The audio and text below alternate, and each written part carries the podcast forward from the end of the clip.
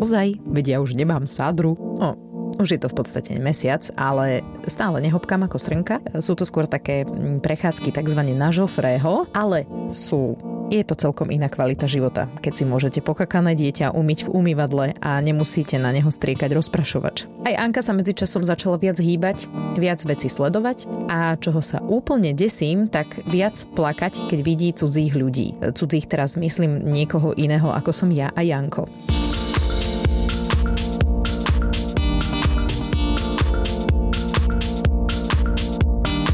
Je to len obdobie, alebo za to môže naše odlučenie od sveta? Dá sa vôbec takto malé dieťa učiť na ľudí? V najnovšej časti podcastu Triezva mama sa aj tieto otázky opýtam detskej psychologičky Romanky Mrázovej. Ja som taký ten typ mami, ktorá nepotrebuje mať všetko pod kontrolou. Mne je veľa vecí jedno, napríklad kde je práve moje dieťa, akože zrandujem, ale mm, viete, ako to je, že na každej strande je trochu pravdy. Aby sme si rozumeli, ja uh, mám rada, keď si Anku niekto vezme a ja môžem, čo ja viem, tak sa napríklad posadiť na záchod bez toho, aby sa na mňa niekto pozeral. Niekto konkrétne tie nádherné zelené oči a usmievali sa tie dvojzubé ústa. Tie dva mesiace, čo sme boli zatvorené doma, uh, na jednej strane boli super. Mali sme na seba kopec času. Zároveň ale to bolo presne to, čoho som sa najviac bála, že budem na materskej doma zatvorená s dieťaťom. A stalo sa presne to, že už som vedela, o 6. vstane, o 9. pôjde opäť spať, o 14.30 príde tato, o 15. budeme obedovať, potom druhý spánok, o 20. večierka. Prežívali sme na vlas rovnaké režimové dni a ak počúvate triezvu mamu dlhšie, tak viete, že toto je pre mňa smrť. Ale tak nemala som na výber však, že noha zlomená, vonku bolo aj tak otrasne a keby som už aj niekam mohla ísť a niekam sa dostala, tak akože kam by som išla, keď je všetko zatvorené. Že? No, teraz je stále všetko zatvorené, ale vonku je nádherne a ja sa opäť strašne teším z dní, ktoré nie sú na jedno kopito. No a okrem toho sa snažím aj Anku trošku socializovať. Minulý týždeň sa s ňou bola prejsť priateľka Jankovho brata Tina a ja som si napríklad mohla nahrať a postrihať podcast. Občas sa za ničkou prechádza aj naša Romanka z Halušky a my s Jankom máme také, že chvíľku pre seba, spravíme si, prípadne si objednáme obed, romanticky si ho zjeme v aute, alebo už sa dá aj na lavičke. Akože takto. Úplne jedno mi nie je, hej, kde je Anka. To, že je s niekým, je super, ale vždy aspoň napíšem správu, že či je všetko OK. Väčšinou je, lebo v kočiari spí. Ale keď sa zobudí a pozera sa na ňu niekto, koho nepozná, mm, problém, plače, Všimla som si túto plačovú anomáliu, keď sme boli doma prvý mesiac zlomeniny a na chvíľku do bytu vbehli chalani od susedy, Janko a Miško. To sú takí školáci. Prihovorili sa Aničke, ona spustila plač. Ja som si najskôr myslela, že náhoda, možno je len práve išiel zub, alebo neviem. No ale potom sa s ňou išiel prejsť Janko, do kočíka jej pozrel pradetko, opäť plač. No a to isté pri detkovi. Aby ste rozumeli, my s Jankom my sme nesmierne zdielni ľudia, to ste si asi všimli. Janko ten sa rozpráva s hocikým, to už má od detstva. E, legendárna veta jeho kamoša Miša, e, ktorý sa ma v obchode pýtal, že to s kým sa zasa Jano rozpráva. Neviem, on to tak prosto má, že s úplne cudzím človekom sa vykecáva, ako keby to bol jeho dlhoročný kamoš. On aj tie online prieskumy robí. Ja akože v podstate som zhovorčivá tiež, aj keď v porovnaní s Jankom asi aj menej tak som si hovorila, že naše dieťa bude určite také, také, že, že, že bude mať rado ľudí, nebude mať problém byť s hocikým, že ona jednoducho bude taká, aj so zlodejom kamoška. A zrazu Anka plače. A ja som poplašená samozrejme. Je to preto, že sme boli doma zavreté? Myslím si, že to z toho nebude určite, pretože ona je akurát v takom vekovom období, kedy uh, vlastne tie babetka začínajú viacej rozoznávať tú tvár mamy, alebo teda takých tých svojich najbližších osôb, takže to môže byť aj mami, aj oca a tým pádom vlastne, keď sa k ním priblíži niekto cudzí a oni tú tvár nepoznajú, čo pre nich niekto cudzí je aj, to môže byť napríklad naša mama, náš otec, hej, čiže babka, detko, ktorých oni dlho nevideli, tak potom tie deti majú strach. Hej, že je to pre toto obdobie také prirodzené a trvá to približne od nejakého cca 7. mesiaca, približne okolo roka by to malo končiť. No dobre, to zvládneme. To nie je tak dlho, lebo Pre mňa je to dosť nepredstaviteľné, že by Janka nemala rada ľudí. Alebo že by nechcela s nikým iným okrem mňa a Janka byť. Dá sa to dieťa nejak na ľudí naučiť? Ja si pamätám, že vtedy prichádzali v tomto období veľké rady, ako mám dávať dieťa na ruky cudzím ľuďom.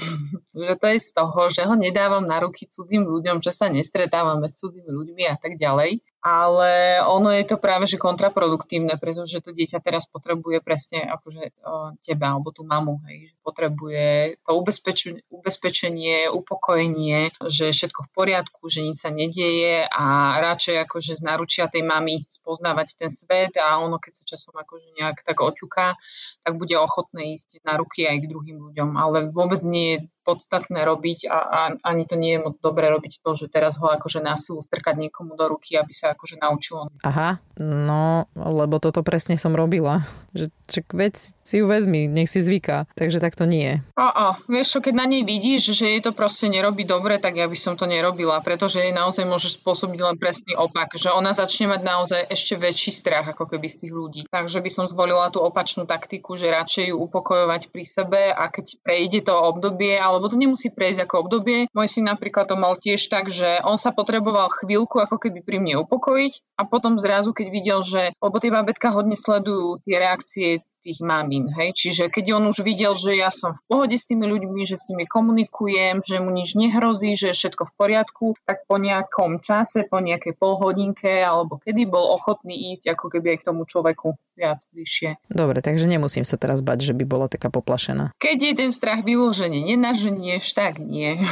Lebo ja by som ju akože rada tak nejak posunula? Treba akože tak uh, intuitívne, ako sa to dieťa cíti. No. Keď vidíš, že to zvláda, tak ju daj. Keď vidíš, že nezvláda, že plače, tak ju treba nechať proste v bezpečí na rukách mami. No dobre, tak viem, že v tomto období radšej nie na silu strkať cudzím ľuďom na ruky, skôr počkať, kým sa upokojí, napríklad u mňa. Ale teda, keď chcem, aby bola na ľudí zvyknutá, tak odkedy je potom OK ju na ľudí učiť. Hej, ono to učenie na ľudí prichádza v tom takom skôr vyššom veku, kedy tí deti už aj potrebujú tú socializáciu, vieš, čiže okolo tých, ja neviem, niekomu to začína okolo dvoch rokov, niekomu dva a pol až tri roky, proste keď už sa to dieťa začína tak viacej oddelovať od tej matky, viac odseparovávať a viacej ho začína zaujímať aj ten sociálny kontakt, tak vtedy je dobré, aby sa akože navštevoval kolektív detský, aby si to dieťa zvyklo na tie, na tie decka, aby nebolo akože len len nejakým spôsobom zavesené na tej mame, ale aby sa naučilo aj na to, že proste aj s inými ľuďmi tu na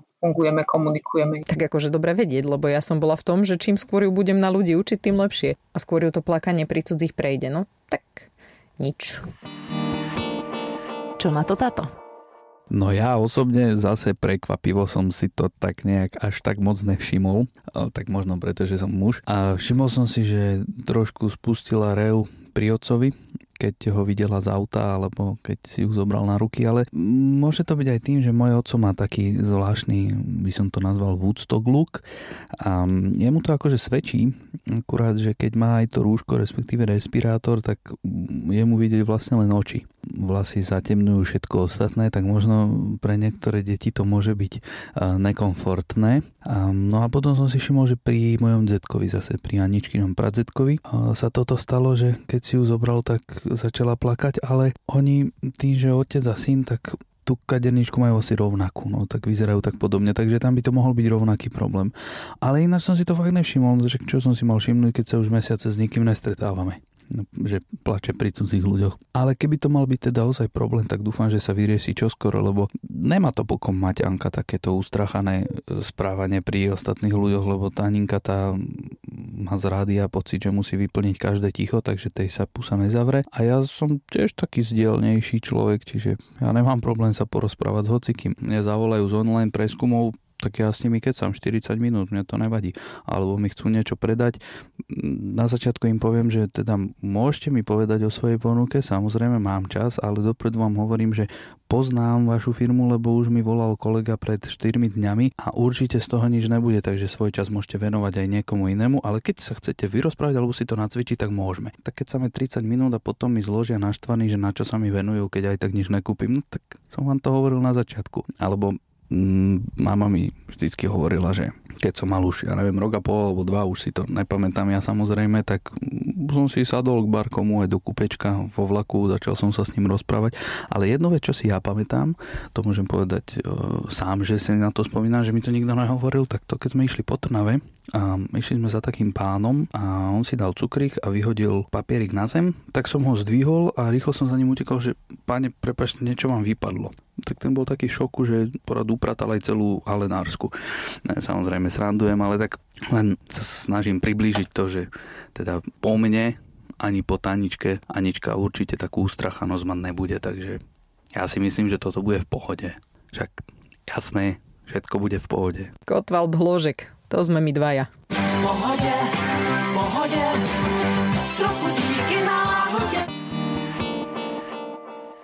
Inak všimla som si pri týchto mojich podcastoch, že ja keď si tak vnútorne položím otázku, o čom budem najbližšie nahrávať, Anka spraví niečo, alebo sa jej stane niečo, čo potom môžem použiť. To bolo napríklad vtedy, keď zletela z postele, alebo nám ju vracala. A potom ešte, keď ja niečo nahrám, nejaké tvrdenie, tak ona urobí presne opak. Keď som nahrávala, že super v noci spí, tak sa začala častejšie budiť.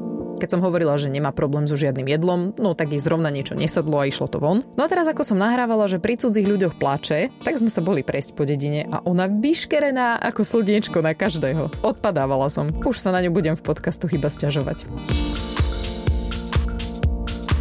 Podcasty Triezvej mami nájdete na všetkých digitálnych platformách, aj na podmas.sk. Mňa s Ankou a niekedy aj tatom môžete sledovať na Instagrame Triezva mama podcast a detskú psychologičku Románku Mrázovú na Instagrame psyche.sro.